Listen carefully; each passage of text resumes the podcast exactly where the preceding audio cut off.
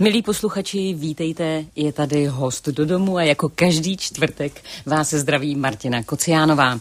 Jak vidíte, tak můj dnešní host se vás už nemůže dočkat, ale přesto vám ho ještě představím trošičku obšírněji, přestože u něj stačí říct skutečně jen jeho jméno. Jeho jméno je totiž neodmyslitelně spjato s moderní českou investigativní žurnalistikou.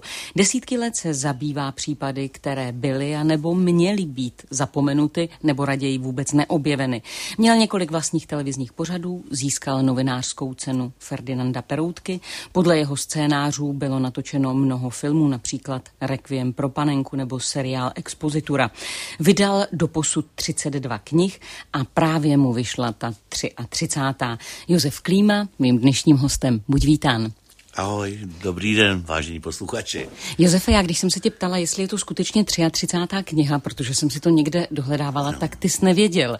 Znamená to, že ty na své knihy zapomeneš? Ne, ale už je jich tolik, že já vlastně je nemám spočítaný. Já nejsem ten autor, který má vystavený v knihovně. Čili já tam nemám ty hřbítky, který bych, na který bych se zálibně díval každý ráno. Tohle všechno mám za sebou a Tudíž jsem v tom trošku ztratil přehled, no. Na co se tedy zálibně díváš ze své práce nejraději? Tak člověk se vždycky nejradši dívá na tu poslední knížku. To je takový vždycky to nový dítě je opečovávaný nejvíc, protože musí být ještě kojený, že jo, než se osamostatní. Takže eh, tohle je tak, ta knížka, kterou teď jako nejvíc eh, mám rád, protože je nejnovější. Vlastně jmenuje se Zločin, jak ho pamatuju. A vlastně já jsem si uvědomil, že jsem jeden z mála žijících ještě aktivních novinářů, který pamatuje všechny velký zločince od roku 89 osobně. A že jsem s něma dělal jako vlastně rozhovory, ale, ale to mě samozřejmě eh, o tom bych knížku nepsal. Ale zároveň jsem si uvědomil, že eh, tady nikdo nenapsal dějiny zločinu od roku 89 do dneška. A že vlastně, když jsem to začal dělat, tak jsou to dějiny státu viděný přes zločin, protože ty dějiny státu jsou s tím zločinem velmi úzce spojený. A Spovídal jsem další další lidi, nějak se mi to jako roz, rozšiřovalo, který tenkrát byli na té straně, že ten zločin potírali. Eh, třeba Tomáše Sokola, bývalého ministra vnitra, dnes advokáta, který některý ty zločince zastupuje, eh, tehdejšího elitního eh, vyšetřovatele Josefa Douchu, ředitel tajných služeb Jirku Růžka a, a bývalýho státního zástupce eh, Antla, který je dneska senátor. A najednou, oni mi říkali, ty na, najednou jsme se zamýšleli nad tím, jakými fázemi ten zločin prošel a z ku podivu to modelovalo některé fáze průchodu toho státu, že jo. Periodizace mladých dějin našeho státu skrze, jo, skrze zločin. Skrze zločin. Člověče, kolik, nebo to asi není ani na počet, ani na kila, ale zůstaly ti nějaké iluze za ta léta? A, no mně zůstaly iluze, eh, takhle, jako člověk projde nějakýma obdobíma. Obdobím samozřejmě, kdy si myslí, že to všechno změní tím, že se to všechno odprezentuje, odhalí, zveřejní. Pak je ta deprese, že se vlastně nezmění skoro nic, když se to zveřejní. A pak je to třetí stádium, ve kterém já už jsem několik let, a to znamená, že si uvědomíš eh, svoje limity. A můj limit je, že jsem novinář. Eh, řada lidí nás chce vlastně, jako v nás vidí jakousi, jakousi, jakousi simulaci eh, eh, orgánů činných v trestním řízení, protože eh, se to nikde, mají pocit, že se to nehejbá a vlastně eh, v, nás tlačí do té mesiářské pozice, že jako my bychom měli teda eh, to tady nějak měnit. Jo? No, to by se v té mesiářské no. pozici docela dařilo, zejména když si třeba na pět let domů vzal bezdomovce, ale o tom všem si budeme povídat za malou chvíli s Josefem Klímou a ptát se můžete i vy na dopoledne zavináč rozhlas.cz. Milí posluchači, řekneš, řekneš mi to Josefe Klímo za malou chvíli. Povídám si s investigativním žurnalistou, který nelze vypnout ani, kterého nelze vypnout ani v pauzách a jsem tomu moc ráda. Josefe, právě si povídáme o tvé poslední hmm. knize teda nej, nejnovější, abych to tak řekla, protože ano. určitě není poslední zločin, jak ho pamatuju. Pokud vím, tak ty máš rozepsány další dvě, alespoň jsem četla, no. že máš v šuplíku tři rozepsané knihy. No. Jedna z nich je zločin, jak si pamatuju. Jaké jsou ty další? A tady, tu jednu z nich jsem si nazval pro, jako e, pracovně reporter a smrt. A je to vlastně jakoby, jakoby, jakoby detektivka, ale tam je hodně z té reportážní práce ukrytý a vlastně to končí takovým jako tam vymyšlený konec, jo. E, tím, tím klasickým rozhodnutím, jestli je důležitější pravda a nebo potrestání opravdu velkých mafiánů, jo. A to znamená, že on Přemýšlí ne, to, nad tím, zda si nemá vymyslet důkazy, nebo jak tomu a, Ale naštěstí ty lidi, než jí dopíšou, než vyjde, tak zapomenou, co teď řeknu. Jo? Mm-hmm. Tak já to řeknu. Na tom konci je to o tom, že policie z něj udělá volavku a protože ví, že se mu chtějí eh, ty velký mafiáni ho zastavit, pomstít, udělá z něj volavku, navěsí na něj všechny kamery a mikrofony, který může, ale protože je to už starý člověk a má problémy se srdcem jako já, tak ten stres v něm vyvolá infarkt ve chvíli, kdy ho mají praštit jako ty, ty mafiáni, kdy už dojde k té situaci. A on skolabuje. A teď v té nemocnici ho ty policajti přemlouvají, aby řekl, že skolaboval až poté, co už ho začali mlátit. Měl jsi často tato dilemata? Já tě zastavuji, protože se bojím, že si úplně prozradíš konec. No, ale, ale to, je ta, to je ten rozdíl mezi tím, jestli máš říct pravdu, anebo jestli máš dosáhnout potrestání určitý. To je ten rozdíl mezi novinářem a e, tím orgánem činným v trestním řízení. Jak jsi tak, to pro sebe vyřešil? Uh, no, no samozřejmě, jako on tomu policajtovi říká, ale já přece nemůžu lhát. Jo? A on říká, no ale vy po něm jdete celý tady půl, půl, půl roku a e, všechny ten člověk jako tady e, štve, jako může být potrestaný, udělal obrovský tady škody, je to velký mafián, ještě do politiky pronikající. Stačí, stačí ta jedna malá lež, abyste ho dostal. A to jsou ty situace, které mě zajímají jako autora, protože samozřejmě jako novinář eh, Eh, se do, do, do téhle věci úplně nedostanu. Mě vyhrožovali naposled někdy před osmi lety, před devíti. To říkáš trošku se smutkem v hlase, protože když už mi nevyhrožují, to znamená, že už nemám prst na tepu dě, dějin? Ne, to znamená, že oni už dávno pochopili, že nemá smysl nám vyhrožovat, eh, protože eh, vlastně všechno, co se zveřejnilo, tak stejně se toho tak málo poté událo na tý, v té rovině trestního řízení, že že, že, že, že, že vlastně to pro ně ztrácí smysl. Jako. Ale to by mohlo ztrácet no. Smysl i pro tebe. Že když na něco přijdeš, když něco vypátráš, tak ono se to pěkně se na to dívá, lidé tě pochválí a nic ne, se neděje. Ne, to je ta třetí fáze, o které jsem mluvil, než začala písnička, že pak dospěš do fáze, kdy si uvědomíš, že jenom, eh, že máš nějaké svoje limity a uvědomíš si, já, já, já, já celý léta se mám podvědomě řídím podle jedné krásné věty, kterou napsal Josef Čapek ve své knize Psáno do mraku. A to je zlo nevymítíš, ale musíme křičet ti zlo, aby toto zlo nemělo tak lehké. A to je všechno, co můžu dělat. Víc dělat nemůžu. A od téhle doby vím, že mojí povinností je křičet pozor zlo, když ho objevím teda, ale víc stejně nemůžu. A čili když se víc nestane, já zklamaný nejsem, protože to ani neočekávám. Milí posluchači, o tom, jak se od 90. let eh, změnila nejen práce novinářů, ale také zločin, si budu povídat i v následujících chvílích a vy se můžete Josefa Klímy ptát na dopoledne zavináč rozhlas.cz. Host do domu. Dnes s Martinou Kociánovou. A především s investigativním žurnalistou Josefem Klímou. Josefe, eh, my se známe od roku 94, ano. kdy jsme spolu začínali v jedné nejmenované televizi. Ano. A já si říkám, když eh, tak vzpomínáš na tu porevoluční zločinnost. Je v tom trocha nostalgie, kdy si říkáš, to byl ten čas, kdy darebáci ještě telefonovali z telefonních budek? no, eh, hlavně, eh, oni to pomenovávají i tyhle ty pánové, který spovídám do té knížky, jako takový to období tý, to divoký východ, že jo. Všechno to bylo spontánní.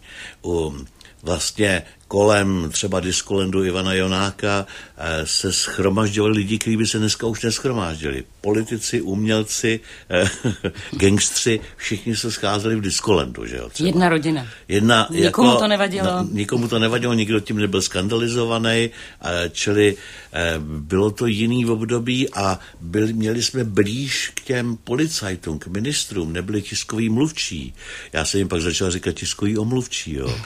protože mně se stalo opravdu, že jsem něco napsal a nebyl jsem si tím jistý, neměl jsem jak to ověřit, tak jsem zavolal Langošovi, federálnímu ministrovi vnitra, přinesl jsem mu ten 30-stránkový elaborát a on říkal, popovídali jsme si o situaci, on říkal, tak mi to tady nechte a já vám za týden zavolám a zavolal mi, já jsem se proto přišel a tam byly nějaký jako k tomu připomínky, čili bylo to úplně prostě jiný.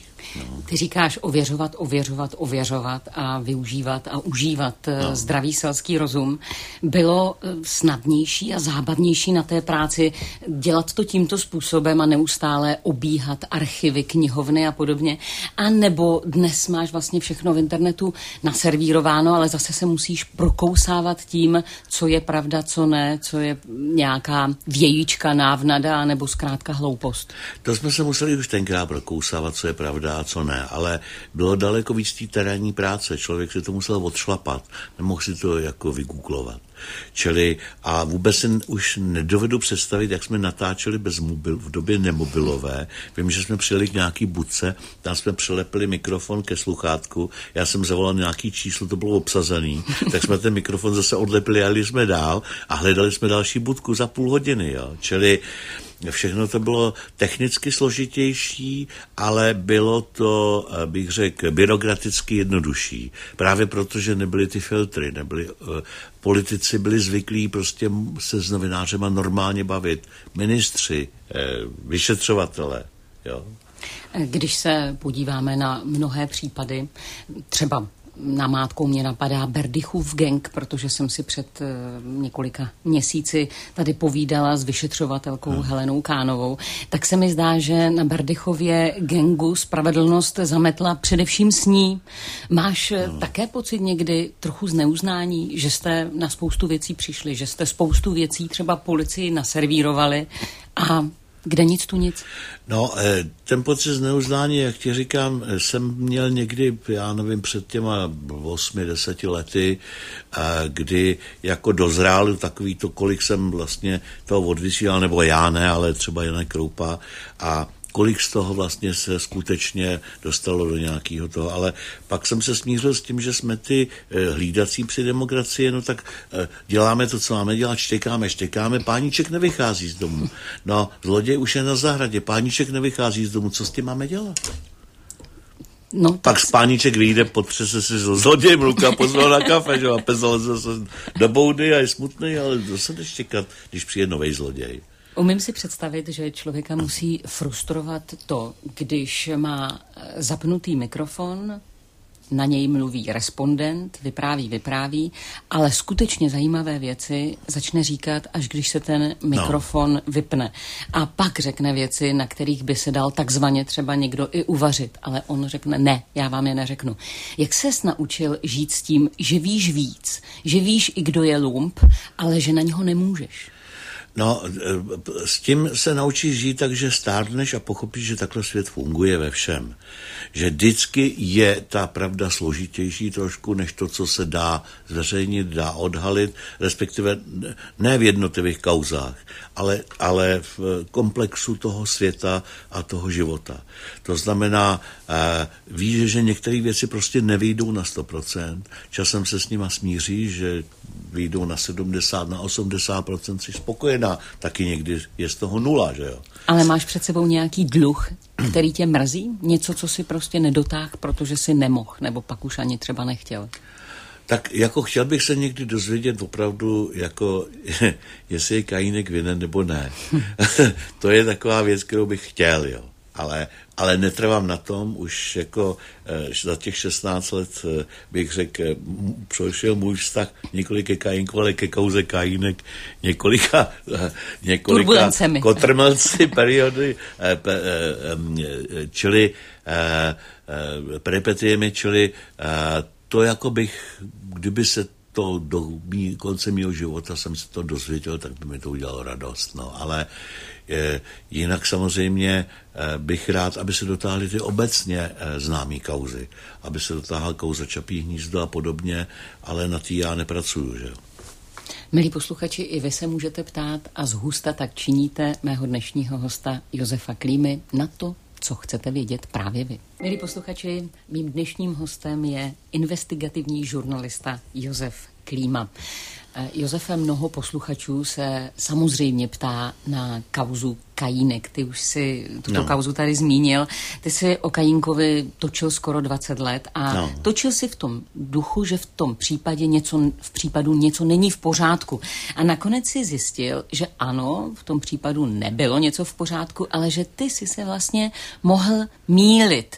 A vlastně, když se dostával Kajínek z vězení, tak ty si tak trochu otočil. K čemu se přikláníš dnes? Tak my jsme s Jankem nikdy netvrdili, že tam Kajínek jako nebyl a nestřílel. Ale říkali jsme od začátku, a na tom trvám dál, že ten případ byl od začátku zmanipulovaný už tím, že v tom počátečním stádiu se na jeho vyšetřování podíleli policajti, kteří byli na obou stranách zaháčkovaný toho sporu, že jo. Tenkrát eh, tenkrát jsme to prezentovali, že policie v Plzni byla rozdělena na dva tábory. Jedna byla e, ruku v ruce s jedním zločinců, druhá s druhými. Po letech mě jeden policajt z Plzně opravil a říkal, to nebyla polovina, pane Klíma, to byly třetiny. Třetina byla s jedněma zločincema, třetina byla s druhýma a třetina byla čistá. Jo, tak dobrý. Ale i tak No a ty policajti, kteří v tom byli zaháčkovaní takzvaně, tak se podíleli na tom vyšetřování a už to znamená, že to vyšetřování neproběhlo zcela objektivně, že tam od začátku byly pochybnosti. My si do dneška myslíme, že na tom místě, kde se střílelo, byl ještě někdo další a myslíme si, že to byl policajt teda. A je otázka, jestli tam byl, jenom přihlížel, byl překvapený tím, co se děje, nebo s tím počítal, nevíme. Ale vždycky jsme říkali, jestli tam byl Kajínek, tak, eh, tak, tak tam klidně jako mohl být, ale čím dál tím víc věcí za těch 16 nebo 17 let, co jsme o tom natáčeli, nám, nám naznačovalo eh, víc a víc pochybností o jeho vině.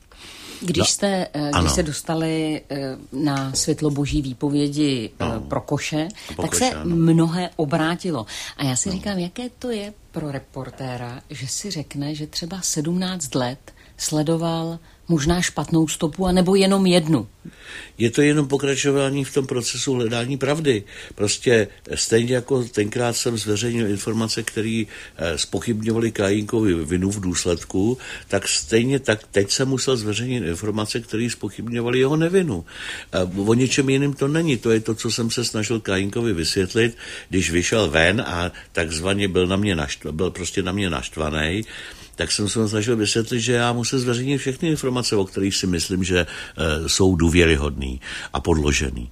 A že e, já nejsem jeho advokát, abych je členil.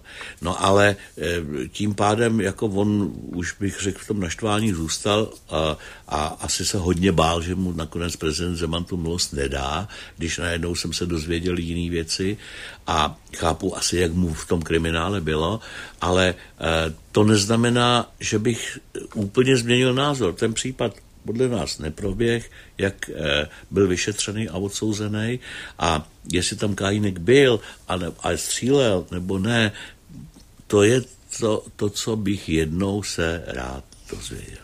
Sedl si někdy někomu vysloveně na lep?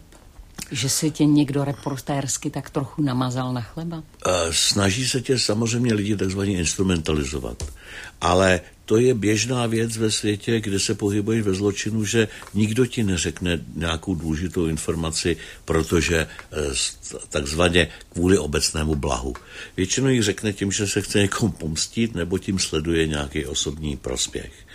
A teď na tobě je, aby si posoudila, do jaký míry je, ten, eh, je, je, ta, je ta jeho instrumentalizace vyvážená pravdou. Ve chvíli, kdy zjistíš, že je to závažná věc a že asi pravdivá je, tak samozřejmě ji zveřejníš i za cenu, že někomu tím nahráváš. Jo? Ale samozřejmě eh, Stalo se mi, že jsem několikrát zastavil vysílání, eh, respektive natáčení, buď těsně před natáčením, anebo v době natáčení, protože jsem zjistil, že to je jinak. Najednou samozřejmě je to jiný, když přijdeš už na ten plac s tou kamerou, ty sice předtím s těma lidma mluvíš, telefonuješ, vidíš nějaký dokumenty, uděláš si nějaký obrázek, ale když tam přijdeš a najednou se dozvíš věci, které se se předtím dozvědět z takzvané oblídky nemohla, tak eh, eh, eh, neseriózní novinář si tu story trošku přizpůsobí a taky jako ji trošku ohne, Jo, seriózní novinář má na výběr buď říct, vážení, já nevím, jak to je, předtím jsem si myslel, že vím, jak to je, tady jste dostali všechny fakta, udělejte si obrázek sami, anebo to zastavíš. Protože lželi ti někdo, eh, lhal ti někdo a kouza jiná, no tak nezbývá, než eh, to zastavit. Říká se, že lidé se nemění. Já si vzpomínám, že třeba velká kauza Diskolen Silvia a Jonák, tak Jonák hmm. nakonec eh, ve vězení takzvaně našel Boha. A mě by zajímalo, co si ty o tom myslíš. Zdali se ti lidé skutečně takto mění, ale zeptám se tě až za malou chvíli. Host do domu. Dnes s Martinou Kociánovou. A především novinářem Josefem Klímou. Pepo, já už jsem před chvílí předeslala, že by mě zajímalo, zda věříš v to, že se člověk může změnit. Zda věříš tomu, že Jonák eh, skutečně našel ve vězení Boha a stejně tak bych mohla jmenovat mnoho dalších delikventů, eh, kterým se to prý přihodilo. Věříš tomu? Nevím, jestli zrovna teda Ivan Jonák našel Boha, ale já jsem měl zkušenosti, že spousta těch eh, i doživotně, těch, těch vrahů opravdických takzvaně se dala na náboženství. Otázka je, do jaký míry vždycky je to přetvářka, aby získali nějaké výhody a do jaký míry samozřejmě je to jako hluboký přesvědčení. Pamatuju si, třeba když jsem dělal rozhovor s Jiřím Strakou, Spartak, takzvaným Spartakiádním vrahem, tenkrát jako první novinář ještě v roce 90, Eh, jak mi vyprávěl, jak poznal toho Boha, ale říkal to úplně stejným tónem, jako když na těch záběrech z rekonstrukce líčil, jak ty jedný ženský nadspal do, do pusy hlínu a listí, aby ji udusil. Říkal to takovým tím nezúčastněným, jako odosobněným e, tónem toho, toho člověka, který, e, bych řekl, nemá vřelý vztah k lidem. Jo? A takže tam nevíš, jako do jaký míry to je hluboký náboženský prožitek. E, Ivan Roubal pětinásobný vrah, možná, že zabil víc lidí, za pět vražd byl odsouzen na doživotí, dneska už je mrtvej, ale taky jako se eh, jeho náboženský názory mě ve vězení eh, vysvětloval, že, eh, že pán Ježíš, pán Ježíš tvrdil, že není důležitý den narození, ale den důležitý smrti, protože se posuzuje to, co má člověk za sebou. No a to ti říká pětinásobný vrah a i jiný náboženský úvah úvahy. Jeden čas byl s jeho vystama, pak zase i s nima se rozešel a byl takový jako prostě najednou nevíš, jestli je to součást nějakého bludu, nebo jestli to je hluboký přesvědčení, anebo jestli si těch lidí jako dělá srandu. Možná také berlička, protože vlastně ano. člověk s odstupem se možná s tím svým svědomím ano. musí nějak eh, vypořádat. Pra, pravda je, jestli můžu ještě něco dodat, že zrovna ve Valděcích, protože jsem tam jezdil často, tak tehdejší vězenský kněz Aleš Aluška měl vždycky vytipovaných, já nevím, 6-7 vězňů, u kterých byla naděje, že eh, se takzvaně polepší a a svým určitými kroky je k tomu polepšení doved a pokud vím, tak skoro všichni opravdu eh, se žádní recidivy nedopustili po propuštění a byly to taky vrazy. Zjistil jsi, jak to dokázal poznat? tím se chci zeptat, zdali ty po všech těch rozhovorech, po všech těch reportážích máš už čich na lidi. Nejenom na ty lumpy, ale i takový ten lidský. A to je hrozně těžký. Jeden, bych řekl, jeden ze základních lživých chrčení je oko do duše okno. Jo. Já jsem nejhezčí oči hluboký modrý viděl u vraha, který mu se říkalo psychy. Eh, myslím, že ještě pořád sedí za vraždy a prostě a měl tak krásný modrý oči, že, že bys řekla, že to je čirej, eh, čistý člověk. Jak se vyrovnáváš s tím, že eh, tvá náplň práce je většinou setkávat se s lidmi, kteří jsou, řekněme, buď na dně společnosti nebo na jejím okraji? No já jsem si před asi 8-9 lety uvědomil najednou, že vlastně k té 60, že eh, se pohybuju celý léta v kalu, jako se společenským kalu, až pokrk jsem v tom zabořený, že už se vlastně nestýkám s normálními lidmi, ale buď se zločincema nebo s policajtama, který svým způsobem jsou charakterově taky velmi blízko, nebo charakterově spíš jako e, povahově velmi blízko k těm zločincům. A že nemám čas na svý kamarády, že nemám čas na na divadlo, na kino, na hezké věci, na hudbu. To byla ta doba, kdy jsme zašli hrát s kapelou. A a najednou, že nemám žádného kladného hrdinu, ale pořád se snažím dozvědět, jestli jeden, jedna větev mafie tohle to provedla a okradla přitom druhou větev mafie. A tak jsem se vrátil k těm příběhům těch prostých lidí, který si někdo vyhlídne, připraví je o firmu, eh, nakonec o rodinu, někdy i o život a stát je v tom nechá vymáchat, nezastane se jich a to je ten, to je ten okamžik, kdy eh, najednou tam mám nějaký pozitivní motiv v tom kalu. Mám nějaký motor, proč to vůbec dělat dál, protože to už je byla taková ta, jako navíc je to takzvaný zrelativizování ne, lidského neštěstí, když se na tebe hrnou furt a furt maily, telefony, dopisy o tom, jak se někomu staly strašné věci, tak máš tendenci to neštěstí zrelativizovat. Jo. Čili eh, když ti zavolá paní, že jí v nemocnici ublížili a teď nechodí na jednu nohu, tak máš tendenci říct, ale víte, my tady teď máme eh, deset jiných námětů, že ty doktoři pravděpodobně někoho ve, jako v nemocnici i zabili. Tak víte, ona ta vaše noha to nic není. No a tomu nemůže, to jí nemůže říct. No a pro ní opravdu znamená velký neštěstí. Jo. Ale člověk přeci jen okorá. No a v tu chvíli musíš vlítnout, vypadnout z toho, někam odletět, tam se zahrabat, ptát, psát si knížku nebo něco jiného. Případně si jít zahrát. A tím se, se pročistíš, jako takzvaně. Nebo se zahrát. Se svým triem. Ano. Tak o tom si budeme povídat. Milí posluchači, Josef Klíma, mým dnešním hostem. Josefe, jak jsi na tom ty? Já jsem si myslela, že s věkem a zkušenostmi se ve spoustě věcí nejen sklidním, ale že se přestanu trápit. A nestalo se. Hmm. Jsi na tom lépe? No ne, tak mě vždycky rozšilí, když vidím, jak se ty některé eh, věci opakujou. Furt a furt zrála nová generace podvodníků, nová generace jejich obětí. Některý lidi zase zapomněli, přestože už si to eh, jednou odžili a to mě vždycky jako tak vytočí, že, že prostě ty lidi jsou nepoučitelní v tomhle tom. Ale zase se sklidním, protože se říká, a teď už si to zažil tolik, tak jako prostě takhle ten svět funguje. A a, a, no a, mm, ale jako neřekl bych, že eh, to, co jsem si vždycky říkal, že k stáru sklidním, jo. Naopak už vím některé věci dopředu a to mě takzvaně před vytáčí. Jo.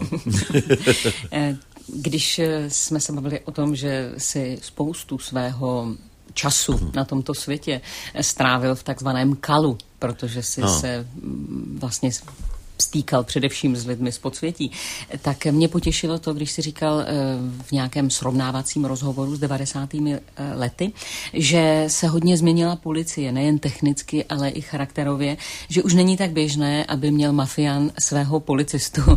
Eh, když to říkáš, tak asi víš, o čem mluvíš. Řekni mi, co jí změnilo policii? No, to jsem říkal v těch, zase před těma lety, ale v té knížce právě s chodou okolností všichni docházejí k názoru v tom zločin, jak ho pamatuju, se shodí v tom, že začalo nové období zločinu, zatímco předtím bylo takzvaný období korupčně klientelistický, kdy ty zločinci, nebo ty lidi, co se chtěli dostat nezákonnou cestou k majetkům, eh, si hledali nahoře ty svý jako ochránce, tak teď se shodou, že nastalo období oligarchický, to znamená, že oni sami se snaží dostat nahoru. Protože mít nahoře ochránci nespolehlivý, změní se e, systém nebo, nebo e, si najdou někoho jiného.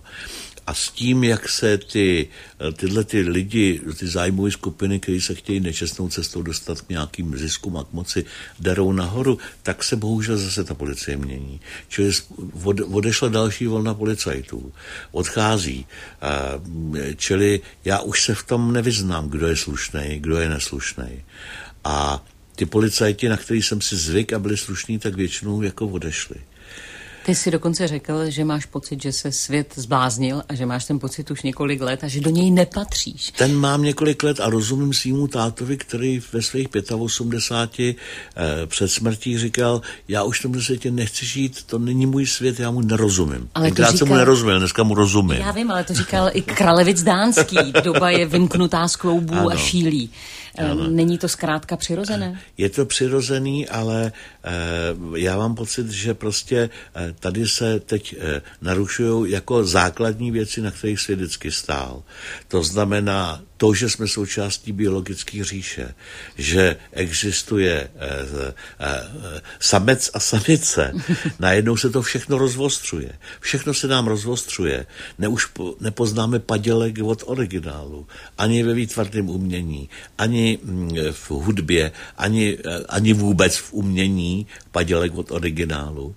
Eh, protože už je všechno tak dokonalý díky virtuální realitě, že eh, tudíž se nám rozvostřují jsou základní věci. Jo. My už se neumíme orientovat. My už ale zase světě. nevíme, co je toto umění. Že jo? To je další ano, taková to věc. Je, Všechno je to dokonalé, to je, akorát to, je, to, je to možná věc. není umění. Čili, čili já mám pocit, že víc než jako nějaká změna sem a tam a tak, dochází jako k rozvostření základních hodnot, na kterých ten svět stál. A teď nemluvím jenom o hodnotách křesťanských prostě.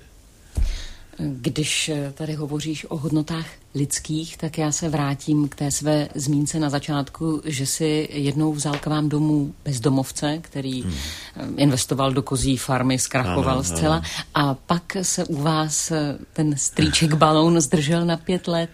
Stává se ti to ještě i dnes? Ne, dneska už jsem žádnýho bezdomovce od té doby teda domů nevzal, ale zase já mám ještě jedno krédo, teda krom toho, eh, krom toho čapka si vždycky připomínám, když jsem jako v, bych řekl, depresi a to je Budhovo krédo, ničí čin se nestrácí, zpět k svému pánu se vrací. Jo. Nejen proto, že jsem kdysi dávno strávil nějaký čas v buddhistickém klášteře v Tajsku, ale to zase se nebudu chlubit, žádný buddhista se ze mě nestal, jenom jsem tam tak chtěl nakouknout. Ale, ale tohle je, že i když jsem toho vlastně bezdomovce eh, pět let u nás bydlel, tak eh, po určitý době, po dvou letech najednou koukáme na televizi a tam vedou zrovna dnes už zmíněného Ivana Roubala a tenhle člověk mi říká, jo, Ivan Roubal, o tom bych mohl povídat. A já jsem s překvapením zjistil, že mám e, vlastně doma svědka e, první Roubalovy vraždy. Jo. Ty máš doma korunního svědka a nevíš o tom. Čili, e, čili já, já, v to, já v tohle to docela jako věřím. Eh, Josefe, co by si ještě přál? Natočil si tisíce reportáží, spoustu věcí si vyřešil, spoustu věcí si nechal být, ale co by si ještě přál? Já bych si přál to samé, co si přejou e, sportovci, když už jsou e, na konci své dráhy a zjistí, že jestli budou hrát za Real Madrid nebo za Spartu, to není tak důležité, jako aby zůstali zdraví. Protože spousta talentovaných a šikovných lidí prostě je zdraví zradilo a byl konec. Ať tebe už eh, nezradí tvé srdíčko. Eh, přeji ti hodně zdraví, přeji ti ještě hodně vyřešených kaus a hodně lidí, kterým pomůžeš a díky za to, že jsi dnes přišel. Děkuji za pozvání. Milí posluchači, loučím se i s vámi, přeji krásný den, uslyšíme se opět za týden. Zatím se mějte hezky a něco pro to dělejte.